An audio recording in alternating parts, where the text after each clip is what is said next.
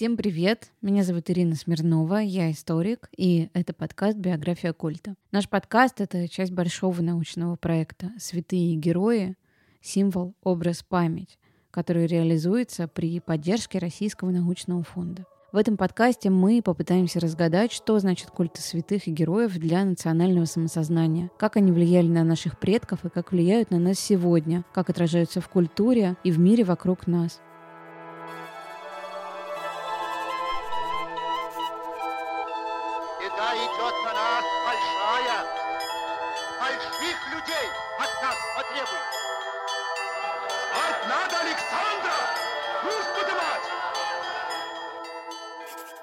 Этот выпуск мы записываем с Олегом Анатольевичем Любезниковым, кандидатом исторических наук. В рамках нашего проекта Олег Анатольевич занимается судьбой Исаакиевского собора и вопросом его музеификации. Олег Анатольевич, добрый день. Хочу начать с первого вопроса. В какой момент храмы стали восприниматься как историческое наследие и кто стоял за этим?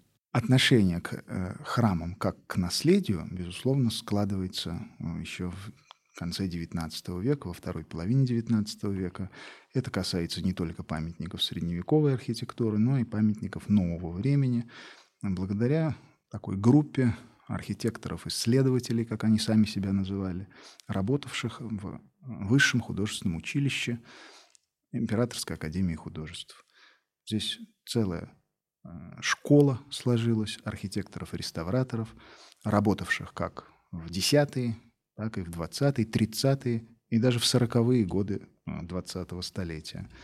Это реставрационный центр, Петроградский реставрационный центр в плане памятников архитектуры, он базировался на традициях архитектурного отделения Высшего художественного училища Императорской академии художеств. Угу. Наверное, здесь стоит назвать э, имена основателей этого направления, несмотря на то, что возглавлял архитектурное отделение Леонтий Николаевич Бенуа, и есть прекрасная работа выдающегося исследователя Владимира Григорьевича Лисовского о школе Бенуа архитектурной, вот, занятой непосредственно реставрацией, деятельной охраной памятников архитектора. Это архитекторы, выходцы из Центральной России, Михаил Тимофеевич Преображенский, Владимир Васильевич Суслов, Григорий Иванович Котов. Это первое поколение родившихся в 50-е годы XIX столетия людей, осознававших ценность архитектурных памятников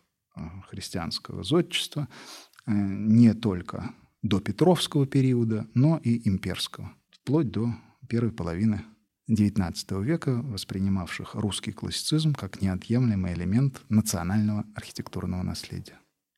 Их ученики – Первое поколение учеников тоже, вероятно, хорошо известно, и с ними, с их именами связывается в принципе зарождение научно-архитектурной реставрации в нашей стране. В первую очередь это Петр Петрович Покрышкин, Константин Константинович Романов и ряд других э, зодчих. Ну, Покрышкин, Романов — это те люди, что встретили революцию совершенно зрелыми людьми и опекали, насколько это было возможно, только сформировавшихся выпускников а, Академии художеств, сгруппировавшихся в конечном итоге к середине 20-х годов в Ленинградской государственной реставрационной мастерской.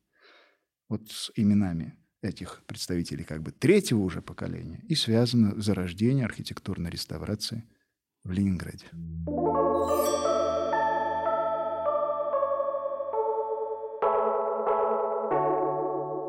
Если мы с вами говорим про храмы, то какие в первую очередь мы можем назвать? Не просто храмы, как вы сказали, про классицизм, а именно вот памятники, которые всем известны сейчас. Я 8 лет работал внештатным экскурсоводом в Государственном музее памятники Исаакиевский собор, непосредственно в Исаакиевском соборе, и занимался научно-исследовательской работой в свободное от работы время. Но я еще студентом пришел в музей – довольно-таки давно это уже было, больше 10 лет назад.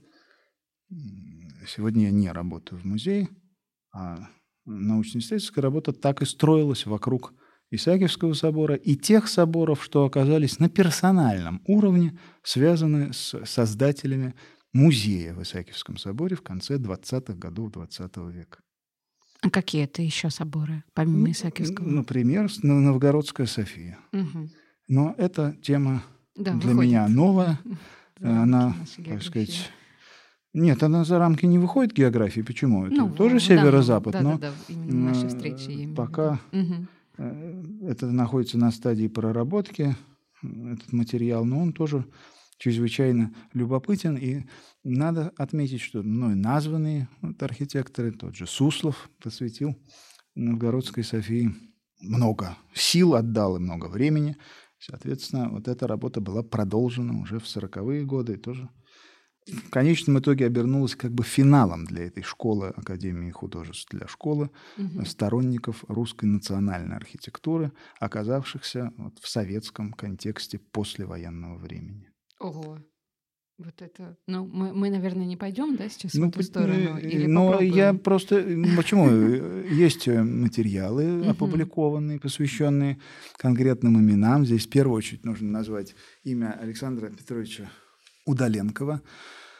По мнению Игоря Имановича Грабаря, почти все памятники в Ленинграде реставрировались под руководством Удаленкова в 20-е годы. Это начальник Ленинградской реставрационной мастерской. Это человек, возглавлявший реставрационную мастерскую ГИОПа, мастерскую номер один э, в 1944 году, занятую, собственно, подготовкой кадров, не только архитектурными обмерами, исследованием памятников, но и подготовкой кадров для работы по восстановлению ленинградских а, объектов и пригородных объектов, разрушенных в годы Великой Отечественной войны, в тот период. А Удаленков э, был адептом этой академической школы, стремился со- воссоздать кафедру русской архитектуры и нашел э, живую поддержку и отклик в лице двух э, действительно ведущих таких метров архитектуры 40-х годов, не только архитектуры, но и искусствознания в целом. Это не только Грабарь, но и Алексей Щусев, и поддержку в инспекции по охране памятников в лице Николая Николаевича Белихова.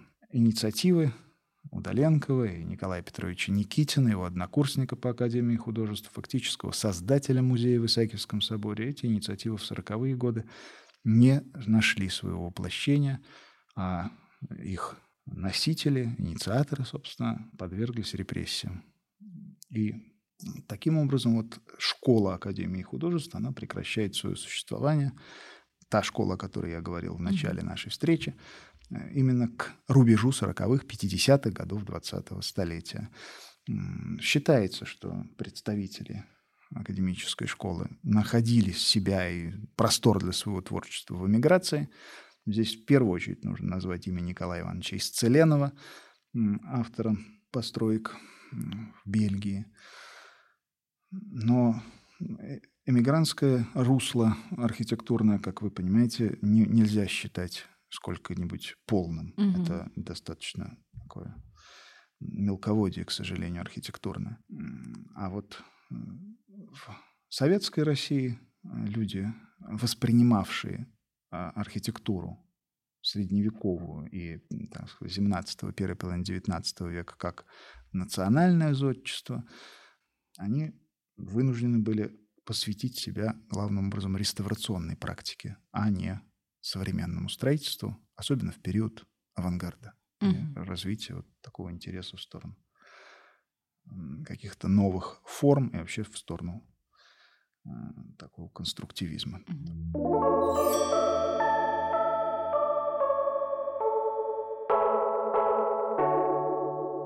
На самом деле, мне сейчас, э, как такому человеку со стороны, удивительно слушать про то, что именно в 40-е и 50-е годы эта школа терпит м, поражение, назовем это так, потому что а, устоявшееся мнение, что 20-е, 30-е годы — это самые яркие годы а, богоборчества, борьбы с религией, разрушения храмов, то есть люди, которые не особо вдаются в исторические процессы, они думают именно так.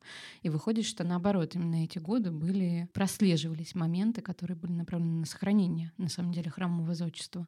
Э, Да, безусловно. Здесь э, говорить о том, что э, храмовая архитектура была разрушена в 40-е 50-е годы, наверное, это неправильно Ну, все-таки. нет, это я- действительно да-да-да. 20-е, 30-е Мгм. годы. Но э, сама тенденция к э, сохранению по мере сил э, наиболее значимых в соответствии с, вот, с этими идеологическими установками людей, занятых реставрационной практикой э, памятников, э, эта тенденция свойственна 20-30 годам. Нельзя считать, что, с, как вот принято было еще не так давно писать в литературе, что того же, касательно того же Исаакиевского собора, что после революции Исаакиевский собор был разграблен разорен, и по злой иронии судьбы превращен в антирелигиозный музей. Это не просто упрощение, а вульгаризация. И вот от этой вульгаризации, мне кажется, нужно уходить, понимая всю сложность исторических процессов, первых послереволюционных десятилетий. Угу. А давайте мы попробуем тогда от нее сейчас уйти и поговорить уже непосредственно про Исаакиевский собор, что происходило с ним в эти годы, а как вообще пришло к музеификации собора. Исаакиевский собор был музеифицирован в конце 20-х годов. Что есть музеификация? Ну, музееведы, специалисты в области музейного дела выдвигают разные определения этого э, понятия, но в целом, конечно, речь идет о процессе превращения того или иного объекта в объект музейного показа. Так, это очень тоже упрощая, но в принципе это так. Нужно отметить, что проблемы музеификации храмовых комплексов и церквей становились предметом рассмотрения в историографии, э, в первую очередь, конечно, в постсоветское время. Тут э, обманывать себя как бы нечего. Первым крупнейшим и до сих пор, собственно, наиболее квалифицированным знатоком этого процесса является Мария Елисеевна Каулин, э, автор монографии 2001 года, посвященной музеям храмам, музеям монастырям в первое десятилетие советской власти. Монография издана в издательстве «Луч». За рубежом тоже есть исследователи, занимающиеся изучением вот этих а, проблем. Тут, наверное, в первую очередь нужно назвать, э, говоря о ленинградском, петроградском, петербургском материале, имя Катрионы Келли, а, исследователь из Кембриджа ее монография 2016 или 2016 года э, посвящена социалистическим церквям, как она называется. Она не переведена на русский язык. Но, в принципе, доступна. С ней можно пытаться знакомиться. Э, госпожа Келли вот, э, участвовала в мероприятиях Санкт-Петербургского университета буквально в октябре 2022 года в рамках второго Петербургского исторического форума.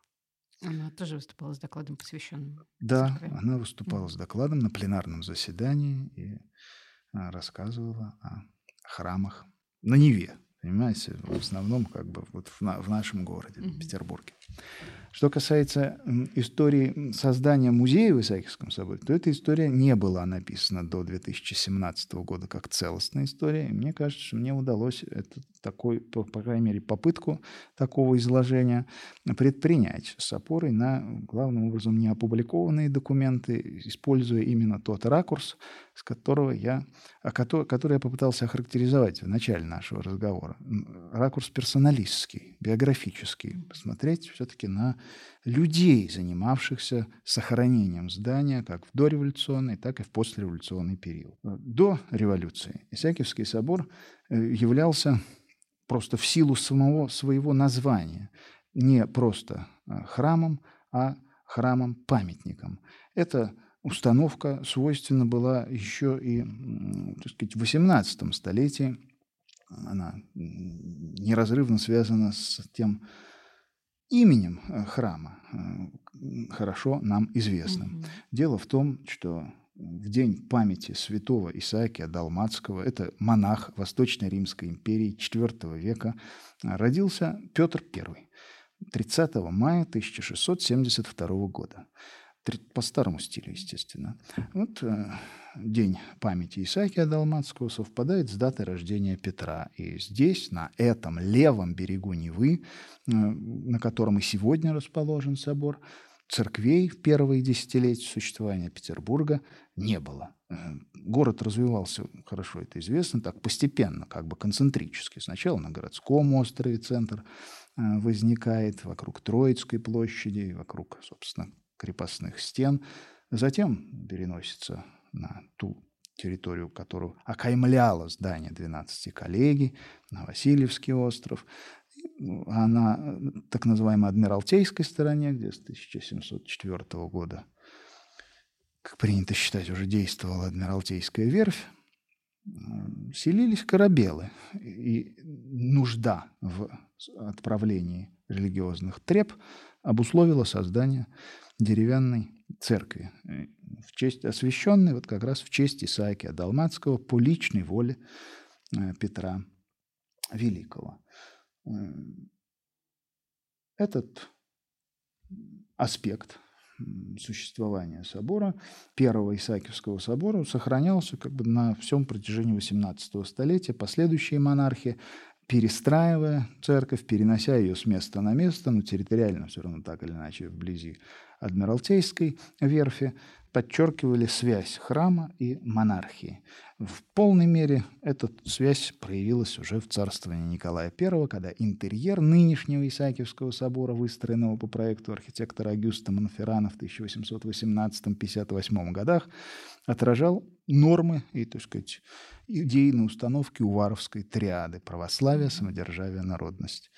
Таким образом, здание к периоду антимонархической революции 1917 года несло на себе отпечатки, такой отпечаток однозначного прославления монархии. И вопрос о том, как сохранять такое здание в условиях падения самодержавия, этот вопрос встал очень остро перед теми, кто хранил mm-hmm. собор вот в 900-е, 910-е годы, а дело в том, что здание и находилось в ведении не только Синода, безусловно, и притч собора, и какие-то ос особенности церковной жизни были обеспечены по сметам Синода, но и э, в ведении Министерства внутренних дел. Техническо-художественное совещание, такой орган, призванный следить за сохранностью интерьера здания, за теми символическими или вполне себе э, реальными интервенциями в этот интерьер, которые имели место во второй половине XIX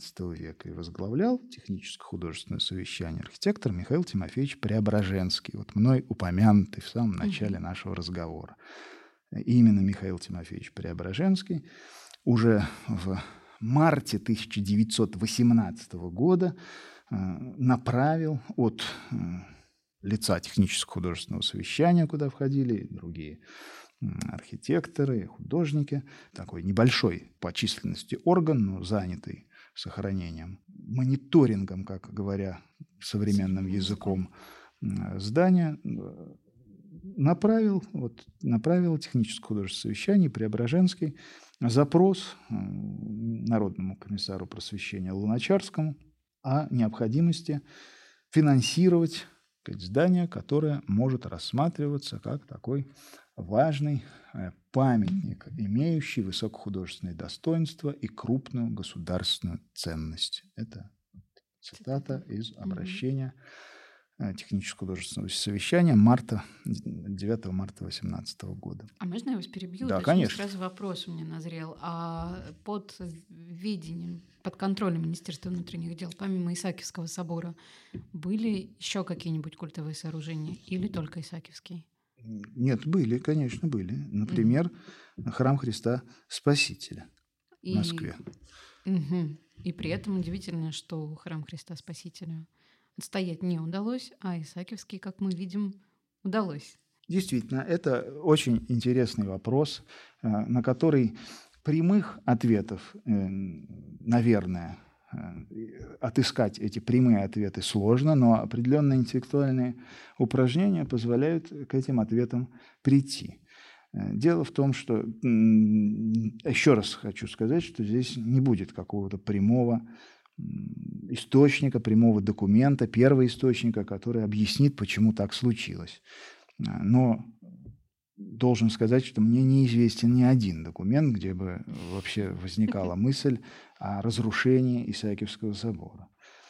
Да и в целом, понимаете, очень много соборов в Петрограде, и в Ленинграде уже после 24 года. Как стояли, так и стояли. Да, да они перестраивались, угу. интерьеры их, но почему-то они сохранялись. И вот Здесь, мне кажется, это плохой оборот, мне кажется. Я просто могу сказать, что я уверен, что здесь дело сыграло отношений и в идеологии большевиков, а именно наркома просвещения Луначарского. Мы не должны недооценивать этого государственного деятеля.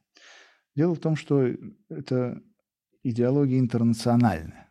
Интернациональное зодчество – это зодчество классицистическое. Это те традиции ордерной архитектуры, которые были известны всему европейскому пространству, всему тому пространству, которое должно быть охвачено мировой революцией.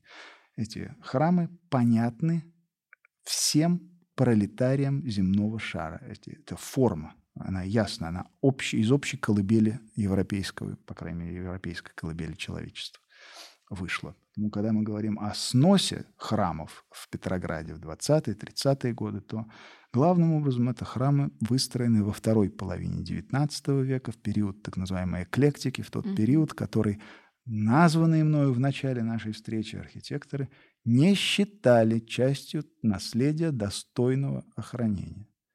Это тот э, идеологическая их установка, которую нельзя не иметь в виду. Она была естественной. Это люди, родившиеся в момент, когда эти храмы строились. Это для них современная архитектура. Современную архитектуру, как правило, как памятники редко кто воспринимает, да, если это обычно. не э, какие-то совсем уже из ряда вон действительно выходящие постройки. Поэтому э, это один момент только один момент, который нужно учитывать. Э, храм Христа Спасителя – это тоновская архитектура Константина Николаевич Тон. Это то, что как раз адепты школы, как э, называл ее архитектор Никитин, русская школа, русская архитектура, так вот, понимаете, с таким националистическим, национал-патриотическим э, налетом. Да? Это памятники, которые аттестовывались как псевдорусский стиль. Угу. Там русско-византийский, но не, э, не тот, который возник, исходя из эволюции конструктивных и внешних форм средневекового русского зодчества. Их ну, так, проще говоря, как бы не жалко, понимаете? Ну, по этой причине они культурной ценности особой э, и не Вероятно, но это только один момент. Я угу. вот, простите, что долго отвечаю на ваш вопрос. Второй э, связан с, на мой взгляд, и, честно говоря, не только на мой взгляд, если я тут как бы могу опереться на авторитет Марии Елисеевны Каулин, отмечающей в своей монографии о музеях-храмах, музеях-монастырях, что в Петрограде был только один музей-храм создан в начале 20-х годов. Это Петропавловский собор, музей 23 -го года, а, как бы открытый да, в 23 году для посещения. Хотя тут, может быть, в датах и я не точен в отношении Петропавловского собора. Прошу прощения, но если не 23 то 22 Второй момент, который имеет значение, вот тут я должен опереться на авторитет Марии Елисеевны Каулин, отмечающий, что в Петрограде в начале 20-х годов был создан только один музей-храм, это Петропавловский собор, музей. А, это связано просто с сильной церковной организацией бывшей столицы Российской империи. Несмотря на Петроградский процесс 22 года, расстрел митрополита Вениамина, Вениамина, все равно это э, довольно мощная церковная организация и довольно мощные приходы. Угу. Не учитывать э, это обстоятельство при анализе истории музеификации храмов в 20-е годы неправильно. Э, это нужно тоже, вероятно, иметь в виду. А, несмотря на то, что, конечно, а, как говорится, стремление к некоторому обновлению церкви было присуще и самой церковной организации, из ее, а, ее адептам, да, ее представителям.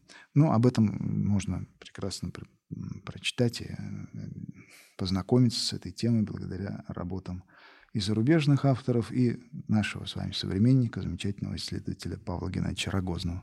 Про силу приходов. Это Каулин отмечал или вот э, Рогозный, которого вы назвали? Или откуда, из каких исследований это известно? Рогозный занимается вопросами церковной революции, угу. вопросами а, отношения, так сказать, политики большевиков к церкви и отмечает э, в этом его несомненная заслуга. Э, тут некоторую все-таки дифференциацию в э, политике в отношении религии и церкви на протяжении 20-х годов. Эта дифференциация связана с тем, что речь идет о постепенной эволюции от антицерковной политики к антирелигиозной. Это не одно и то же. Mm-hmm. И, соответственно, это совершенно разное отношение и к объектам церковным. Поэтому э, это, это нужно учитывать. Что касается конкретно приходов, то вот сама история Исаакиевского собора в 20-е годы, она показывает довольно мощную силу э, церковной общины, представителей э, церковной общины, сменявшие одна другую после перехода здания в обновленцем в 23 году но тем не менее настроенных на сохранение храма в своем видении, несмотря на перемены самой угу. церковной э, двадцатки. Поэтому, ну и, собственно, клир тоже, понимаете, так ничего нельзя сказать, что вот у нас э, мы просто объявляем, что с сегодняшнего дня у нас будет как-то все по-другому. Нет, так, так не бывает. Все равно люди как-то сохраняются, и вот из того, что я рассказывал, даже некоторые, вот Удаленков и Никитин, они активны были в своей деятельности вплоть до 49 года, до Ленинградского дела. И с церковными э, кругами тоже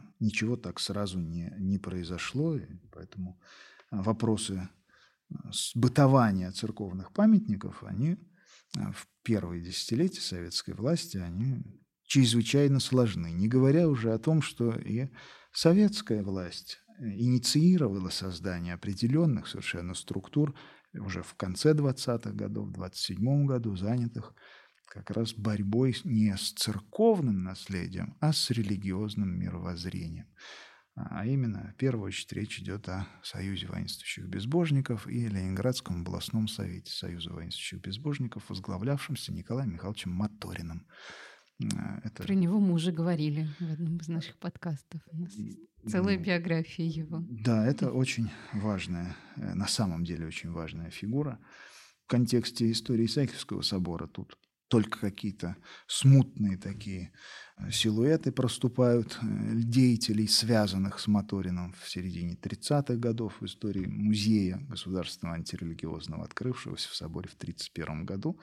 Но это, так сказать, далеко не первый этап музеификации здания, а первый этап связан угу. как раз с деятельностью вот мной названных архитекторов Преображенского, его ученика по архитектурному отделению Академии художеств Николая Петровича Никитина, занимавшихся сначала обмерами зданий и рассматривавших возможность организации в Исаакиевском соборе архива музея в 1919-22 годах.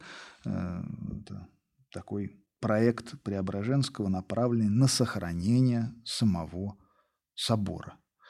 Почему? Речь идет не о том, что собор хотят снести, а угу. о том, что ему нужно финансирование. Нужно латать кровлю, нужно очищать кровлю от снега, нужно проводить мелкие просто ремонтные работы, не столько реставрационные, сколько ремонтные. И, ну, все, поддерживать собой, поддерживать, поддерживать его работу. Вот, угу. И, соответственно, такая работа, она должна идти. Вот техническое художественное совещание, занимавшееся подобной работой до революции, на персональном уровне никуда не делось. Вот эти люди как работали, так и работали, только уже не подведомственными были они Министерству внутренних дел, а оказались включены в структуру наркомпроса, а именно в отдел по делам музеев и охраны памятников искусства и старины, а затем в состав перешли уже на позиции в Ленинградскую государственную реставрационную мастерскую на должности советников или на должности старших экспертов. Угу. Но это к концу 20-х годов. Э, нужно отметить, я, наверное, э, не покривлю никак душой, никаких проблем в этом нет.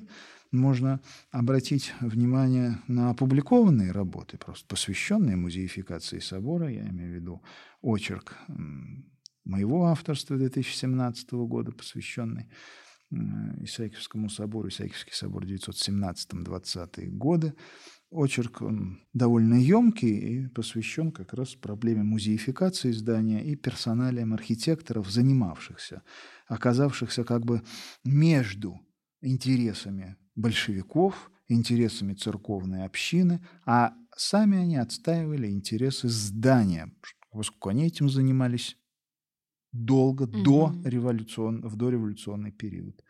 Э, что они предполагали сделать? Побудить церковную общину, получившую э, собор в пользование, в бессрочное, бесплатное в декабре 1919 года, заниматься поддержанием храма.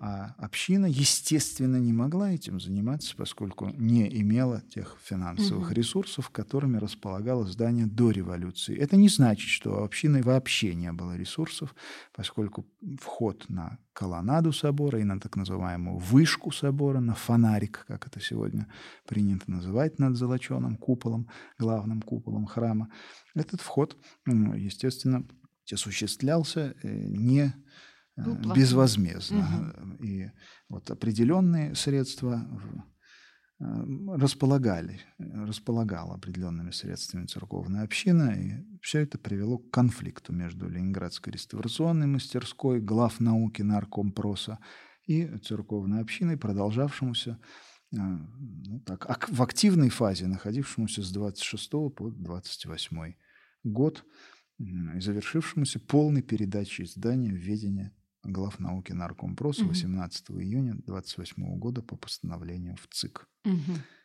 Но таким образом Преображенский еще тогда здравствовавший, здравствовавший Никитин и архитектор Удаленков, возглавлявший реставрационную мастерскую, они э, как бы добились некоторого ну, передачи здания под свое тотальное видение, несмотря на то, что собор, как э, имеющий безусловно, историческую культурную ценность, попал в ведение Главного управления научных учреждений АК-центра, академического центра, еще 20 августа 1923 года. Но в действительности до июня 1928 года здание находилось в пользовании церковной общины. То есть Я, службы там тоже проводились? Безусловно, угу. и службы, и это тоже надо учитывать. 20-е годы – это все-таки еще такой период не, не совсем как бы тотального запрещения церковного, хотя церковь, конечно, право юридического лица потеряла, mm-hmm. и э, речь идет о том, что собор оказался в ведне общины, общины, которые сменяли одна другую. Mm-hmm.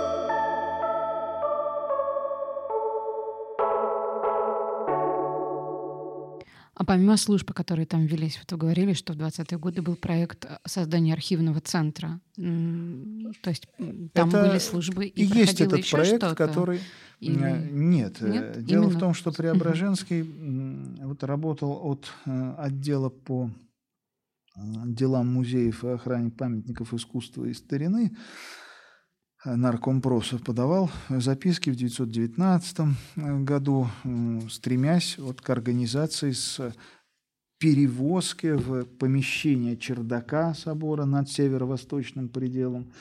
Всех документов, всей совокупности э, материалов по истории проектирования, строительства и оформления здания, полагая, что такой архив-музей, включающий и чертежи, и рисунки, и эскизы, и оригиналы, иконы живописных картин, замененных в XIX веке мозаикой, и модели разные, как он выражался, несложные, они будут давать возможность посетителю осмотреть и само здание, и познакомиться с конструкцией здания, с историей сооружения грандиозного памятника, в который вложено столько таланта и 45 лет народного труда, как писал Преображенский в 1919 году, используя риторику вроде бы характерную и понятную новой революционной угу. власти. Угу. То есть вот это желание сохранить э, здание, которое отражало бы интересы представителей Академии художеств и архитектурного сообщества, представлявших э, собор как ценный памятник искусства, закрепить этот образ должен был музей. Вот архив музей или просто музей – это была идея. Э, но идея музея ансамблевой экспозиции, без внедрения в зал собора каких-то дополнительных материалов. Это идея Преображенского начала 20-х годов. Его близкий ученик и не ну, просто фактически преемник в деле такого понимания собора Никитин в 28 году, осенью 28 года формирует очень большую экспозицию из более чем 220 экспонатов уже в зале, угу. в самом э, в зале здания собора. И эти экспонаты из, переданы из Русского музея, из Академии художеств, из Академии истории материальной культуры, они из, легли, в общем-то, в основу той экспозиции, которая сохранилась и до ныне. Но, безусловно, подход Никитина был, ну, как так сказать, академический, характерный для как раз этой школы архитекторов-исследователей, показать всю историю проектирования собора в деталях – Значит, если вы видите росписи, исполненные тем или иным живописцем, или станковую живопись, э, иконы э, в нишах пилонов, посвященных значит, христианским праздникам, вы можете увидеть и гипсовый портрет их автора, художника Тимолеона Нефа. Это научный подход к экспонированию. Понимаете? Вы раскрываете собор как памятник искусства. Вот это точка зрения, она не была принята в 29 году, в январе 29 года. Она встретила противодействие со стороны управления уполномоченного наркомпроса в Ленинграде и как раз Ленинградского областного совета Союза воинствующих безбожников. Собор в 30 году был передан из сектора вузов и научных учреждений в сектор массовых мероприятий. Значит, не научная экспозиция угу. должна быть, а для массового для посетителя. Угу. Это не паноптикум, как была охарактеризована выставка, созданная Никитиным, а что-то более доходчивое, что-то более доступное, потому что массовый посетитель, э, его требовалось воспитать. Это все-таки еще политика ликвидации безграмотности, продолжавшаяся, в принципе, к началу 30-х годов. Есть э, материалы в Центральном государственном архиве Э, историко-политических документов в бывшем парт-архиве нашем ленинградском, рассказывающий о том, как вот посетители антирелигиозного музея в 30-е годы, перемещаясь по зданию собора, подбирали апельсиновые корки, которые иностранцы разбрасывали, перемещаясь по зданию на экскурсиях. Это довольно дикое время было, так глобально-то. Все было возможно.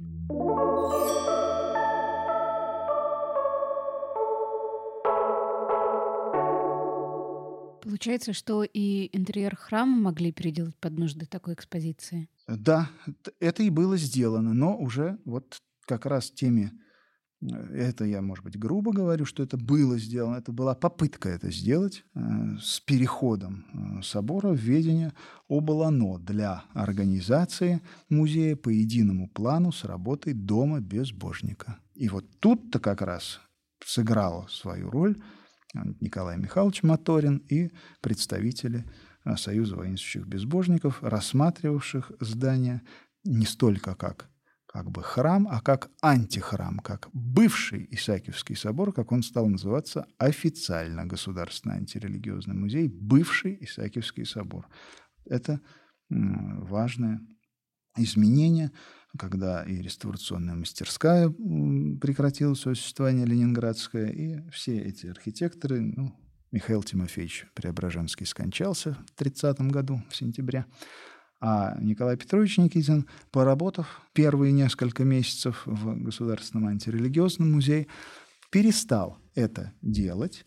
Э, и тут э, очень важно свидетельство первого директора Государственного антирелигиозного музея Льва Николаевича Фина, который описал взаимоотношения между организацией музея 1931 года и теми архитекторами, о которых шла речь, теми создателями первой экспозиции, так и не открытой в 1929, 28, 29 годах. Фин подчеркивал, борьба за превращение собора в антирелигиозный музей велась в течение трех лет, то есть с 28 по 31 год. Только благодаря активному вмешательству Леноблсовета Союза воинствующих безбожников удалось добиться этого доброжелатели в кавычках из реставрационных мастерских глав науки всячески, как только могли, задерживали это дело.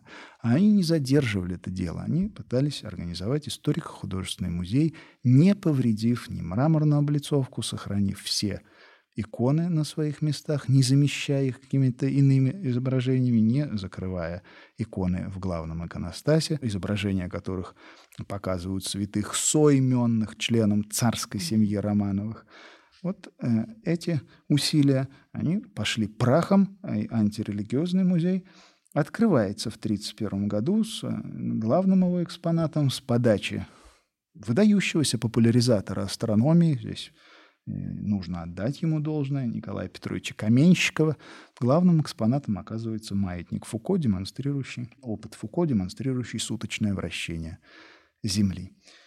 Для установки маятника, естественно, мраморная облицовка сверлилась, и э, Никитин Николай Петрович вот, занимает должность архитектора собора еще в штате антирелигиозного музея до э, исхода весны 1931 года если мне не изменяет память, писал протесты по поводу вот, установки маятника и стремился как-то не изменить содержание собора, не превратить э, собор действительно в антихрам, что, в общем, наверное, отчасти случилось в начале 30-х годов. Но 30-е годы тоже не были ну, едиными в этом вопросе. Собор требовал своей интерпретации. Нужда в интерпретации собора чувствовалась, ну, по крайней мере, до конца 50-х годов. Это такой долгий разговор, который, конечно, ну, требует опоры на документы. Это должно быть все более-менее верифицировано. На данном этапе мы можем большей или меньшей степени уверенности говорить о предвоенном времени. Предвоенное время, да, 30-е годы стали в истории Исаакиевского собора временем, вроде бы, э, когда действовал государственный антирелигиозный музей, с одной стороны, с другой стороны, продолжалась эта подспудная работа по осмыслению памятника ну, как бы, э, вот как памятника искусства. Работа, ведшаяся как научная работа, поскольку Николай Петрович Никитин работал над своей монографией, посвященной проектированию и строительству собора.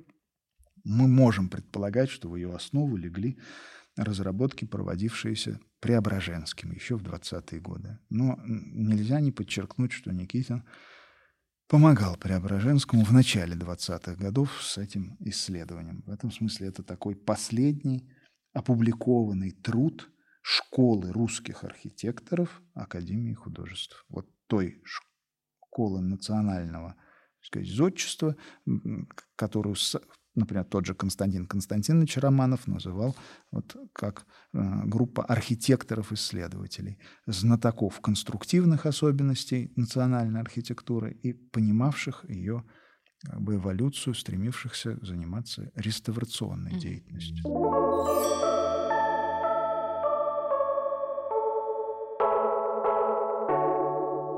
Если дальше э, говорить о 30-х годах, то здесь ситуация в музее к середине 30-х годов, она изменилась опубликована э, статья доктора культурологии Виталия Геннадьевича Ананьева, работающего в Санкт-Петербургском университете в этом 2020 году, посвященная истории музеев соборе в конце 1930-х годов. Вот Виталий Геннадьевич опубликовал просто стенограммы некоторых э, заседаний 1937 года, посвященных перепрофилированию музея и э, совершенно справедливо отмечает, что поиски путей использования в целях, релевантных для государственной повестки, огромного потенциала такого памятника истории и культуры, как Исаакиевский собор, проходили в 30-е годы. Но факторы, которые влияли на развитие музея в соборе в этот период, они не определены ни в этой публикации, ни в существующих. Сквозь немногочисленные источники проступает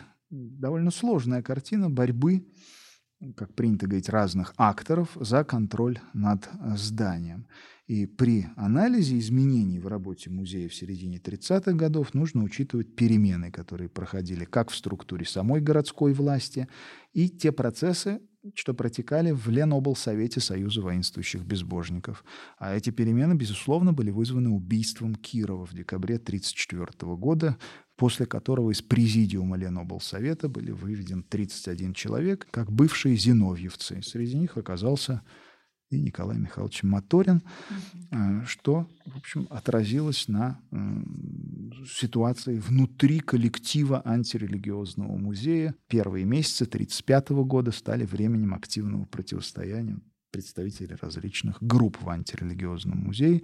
В докладной записке инструктора Горкома весной 1935 года была охарактеризована ситуация в музее. Отмечалось отсутствие, собственно, научной постановки антирелигиозной пропаганды описывалась экспозиция. Фанерные щиты и лубочные картинки преобладали в экспозициях антирелигиозного музея. В массовой работе господствовала халтурщина, научно-исследовательская работа игнорировалась, среди сотрудников руководства музея насаждалась семейственность, работники же, боровшиеся против халтуры, беспощадно изгонялись из музея. К весне 1935 года музей, как центр антирелигиозной пропаганды, находился в кризисе, требовал какой-то новой интерпретации, не только обновления экспозиции, но создания правильного прочтения собора, с чем мы, э, так сказать, имеем дело. Это связано с общим изменением 30-х годов, которые некоторые исследователи э, называют политикой руссоцентризма, а Рафаил Шаломович Ганелин, э, знаменитый современник, скончавшийся 8 лет назад, говорил о патриотизации идеологии в середине 30-х годов, предпринятой э, в том числе ну, с участием Андрея Жданова. И, естественно, вот в этих э, ситуациях э, как бы способ интерпретации собора в, в, в этих реалиях, он меняется. Собор начинает восприниматься как памятник, воздвигнутый в сословном обществе бесправными рабочими. Вот эта идея сохранения здания как здания, при строительстве которого действительно проявили свои таланты масса крепостных крестьян, ну и вообще, честно говоря, и государственных крестьян угу. Ланецкой губернии, вообще северных губерний. На уровне музея эти изменения были закреплены э, на сессии 2-3 марта 1937 года, сессия Ленинградского музейного совета, когда был определен новый профиль музея. Бывший Исаакиевский собор является государственным музеем-памятником. Объектом его изучения и показа должен быть сам Исаакиевский собор как художественный и исторический памятник. Иногда вот это утверждение как бы считается, что вот тогда-то и музей обрел свой историко-художественный профиль. Угу. Это не так. Это тоже упрощение, понимаете? Видите, не историко-художественный профиль, а как художественный и исторический памятник. Какой истории это памятник? Вот, э, так сказать, вопрос. И заведующий музейным сектором культ просвета отдела Ленсовета Евгений Иванович Востоков отвечает на этот вопрос на собрании, э, организованном им с сотрудниками музея в сентябре 1937 года, задавая как бы концептуальную рамку и для экспозиции, и для печатных изданий о музее. Исаакиевский собор должен быть показан как комплекс огромного труда русского народа, как памятник, который служил для целей реакционной пропаганды церковников. Сотрудник музея Земцов очень афористично сформулировал до лета 22 года, это не публиковались эти сведения, это из материалов Центрального государственного архива литературы и искусства, я цитирую. Мне кажется, это очень важная вот формулировка Земцова. Исаакиевский собор — это в большей степени памятник труда, а не архитектуры. И надо чрезвычайно тщательно, чрезвычайно хорошо разработать этот памятник труда, оттенив работу крепостных. Это такой ключевой момент. Это... Когда мы говорим об историческом памятнике, извините, сейчас я э, уже замолчу, то э, речь идет о памятнике труда, не архитектуры, на уровне понимания, так сказать, на том уровне, который должен был быть транслирован. И он транслируется с помощью слов, печатных слов в работах, публикуемых музеем конце 30-х годов. Дело в том, что, э, несмотря на эту сессию Ленинградского музейного э, совета и несмотря на то, что летом 1937 года новый профиль музея был утвержден, президиум Ленсовета, 14 января 1939 года секретариат Ленинградского горкома ВКПБ уточнил профиль учреждения. Мы не можем говорить, что Государственный антирелигиозный музей закончился в 1937 году. Это не так. Он не случайно даже в годы войны, когда в подвалы собора были и в зал собора были перевезены ценности из других пригородных и не только пригородных музеев города, это местом их э, существования, бытования стал антирелигиозный музей. Он продолжал так называться.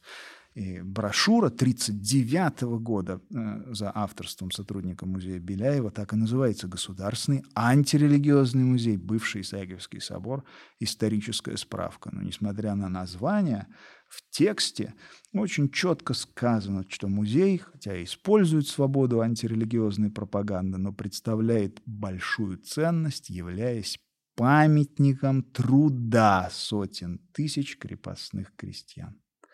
Вот эта интерпретация сохранялась до послевоенного времени.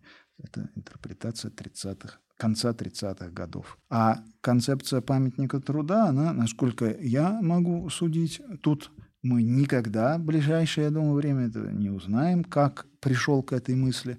Э, писатель, но это концепция, высказанная в, так сказать, в литературе начала 30-х годов, в художественной литературе ленинградской Леонидом Николаевичем Рахмановым, знаменитым, ну, в общем, довольно знаменитым крупным э, писателем, начинавшим тогда, правда, свой путь и обратившимся как раз к историческому жанру э, в повести «Базиль», посвященный крепостному крестьянину, оказавшемуся на строительной площадке собора и э, скончавшемуся в результате отравления ртутными парами при золочении листов меди купола собора. Другое дело, что ни в брошюре 1939 года Беляевской, ни Э, в тексте книги Николая Петровича Никитина более чем фундаментальный. Не в текстах XIX века, но это, правда, не столь репрезентативно, потому что речь идет о царском периоде, об отравившихся позолотчиках речи, э, речи не было. И даже вот в 30-е годы в первом издании антирелигиозного музея «Из очага мракобесия в очаг культуры» не вот э, в тексте Беляева этих упоминаний нет. А Рахманов концентрирует свое внимание на истории золочения купола, издает сначала несколько рассказов, посвященных вот этому золочению через огонь, так и называется его рассказ. Первоначальное название «Живые, как ртуть», посвященный вот, э, судьбе позолотчиков. И, видимо, мне думается, что, может быть, это как-то на ну, дискурсивном, по крайней мере, уровне. Не значит, что там был какой-то прямой заказ, но, безусловно, вопрос с куполом Исаакиевского собора в идеологической сфере, он ну, существовал, потому что вы, вероятно, хорошо знаете, что такая важная эмигрантская повесть Александра Ивановича Куприна, подводившая как бы итог белой России, царской России, называлась «Купол святого Исаакия Далматского», посвященная пребыванию вот, белых в Гатчине и уходу из mm Гатчины. Эта повесть в 29 году была опубликована, а Рахманов начинает заниматься своими изысканиями в 31 году. Он действительно повесть свою mm писал, основываясь на э, материалах комиссии о построении собора, работая в архивах, э, в Сената и Синода, как он об этом пишет. И его тексты были изданы посвященные вот и Базиль, и отдельные рассказы э, тиражом порядка 100 тысяч экземпляров. Это значительно больше, чем издание антирелигиозного музея. Тут восприятие собора как памятника труда на который положены, так сказать, жизни, за которые положены жизни, оно и по линии художественной литературы mm-hmm. в 30-е годы шло, так сказать, очень активно очень и на массовом активно. уровне. Да, и на, и на массовом уровне. На крови и костях, на слезах вырос храм Божий. Вот это цитата из э, текста Беляева, но только это она приписана каменщику, орденоносцу, товарищу Орлову, депутату Верховного Совета РСФСР. Знакомому, вероятно, вот с историей, а, с историей собора, с историей музея.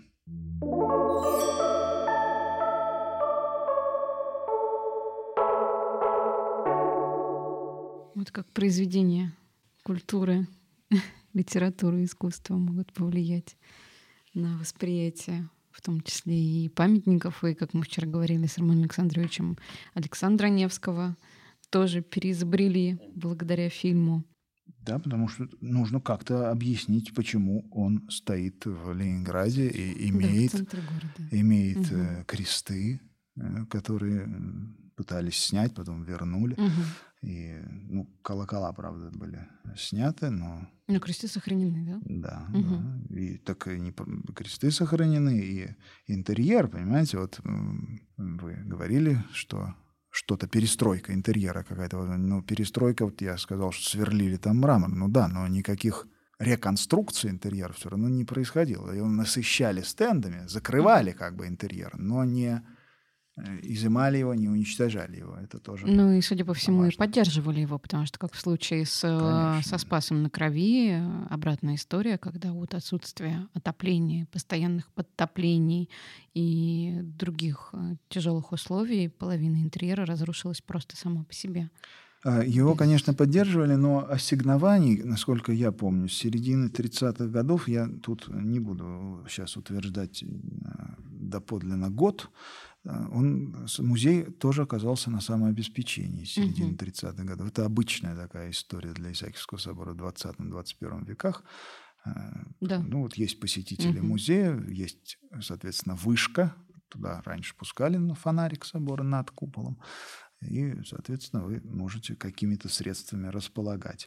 Собственно, все 30-е годы – это бесконечные переживания Леноблсовета СВБ о том, что у них нет средств на развитие антирелигиозной пропаганды. Это такое ну, довольно-таки а, специфическое явление в Ленинграде второй половины 30-х годов, когда финансовое положение Леноблсовета Союза воинствующих безбожников ухудшалось, руководство подвергалось чисткам, а партийная верхушка, ратуя вроде бы за усиление антирелигиозной пропаганды, в реальности урезала тиражи периодики э, Союза воинствующих безбожников. Ну, об этом можно более подробно прочитать в монографии Лучшего, посвященной антирелигиозной пропаганде в СССР в 17-41 годах. Это тоже такая э, серьезная работа. Насколько я понимаю, это сотрудник Государственного музея истории религии. Я, к сожалению, не знаком лично с автором, но э, история вообще Ленинградского а, областного совета Союза воинствующих безбожников и в целом Союза воинствующих безбожников, она не написана. Попытки, э, такая очень внятная попытка обратиться к этому, этой теме была предпринята Натальей Борисовной Лебиной, одним из крупнейших исследователей советской повседневности предвоенных десятилетий. Замечательная статья в журнале «Вопросы истории» была в середине 90-х годов. Но э, дальше эта э, тема остается, к сожалению, под спудом, в том числе в связи с ситуацией с источниками. Угу.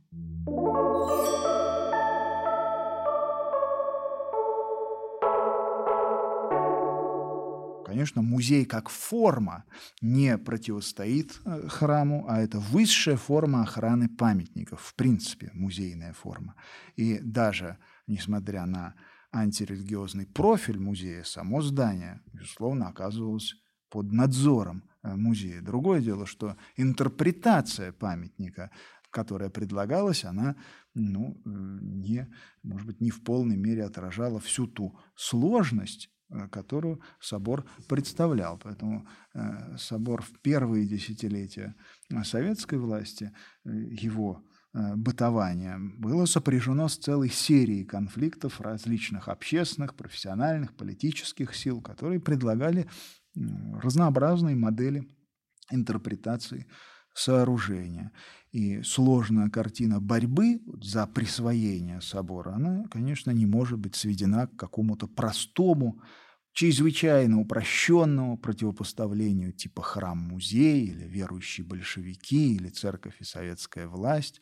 История Исаакиевского собора в ранние советские годы – это яркая иллюстрация многообразия жизни послереволюционной России. И вот представители э, этой школы Академии художеств, занимая формальные позиции в органах по охране памятников в советский период, были людьми тотально беспартийными. Это люди, э, не э, связанные напрямую с установившимся, так сказать, режимом большевиков. Удаленков просто у него тесть был расстрелян, понимаете? А, представитель эстонской церкви, цер церковный э, человек. Николай Петрович Никитин был крестным отцом старшей дочери Александра Петровича Удаленкова. Это люди, для которых христианская церковная культура очень важна. Они относились к ней с большим уважением и потому хотели сохранить те памятники, которые оказались в зоне их внимания, несмотря на то, что э, сталкивались при этом с реальными церковными общинами, занимавшими вот те или иные издания, конкретно Исаакиевский собор. Вот этот момент важен. Это не э, какие-то, так сказать, адепты э, коммунизма. Это э, люди, жившие, вынужденные жить в тех условиях, в которых они оказались, и профессион... сохраняя этос от профессиональных архитекторов, архитекторов-исследователей, архитекторов-реставраторов. Это мне кажется, тоже очень важно. Олег Анатольевич, спасибо вам большое. Спасибо вам.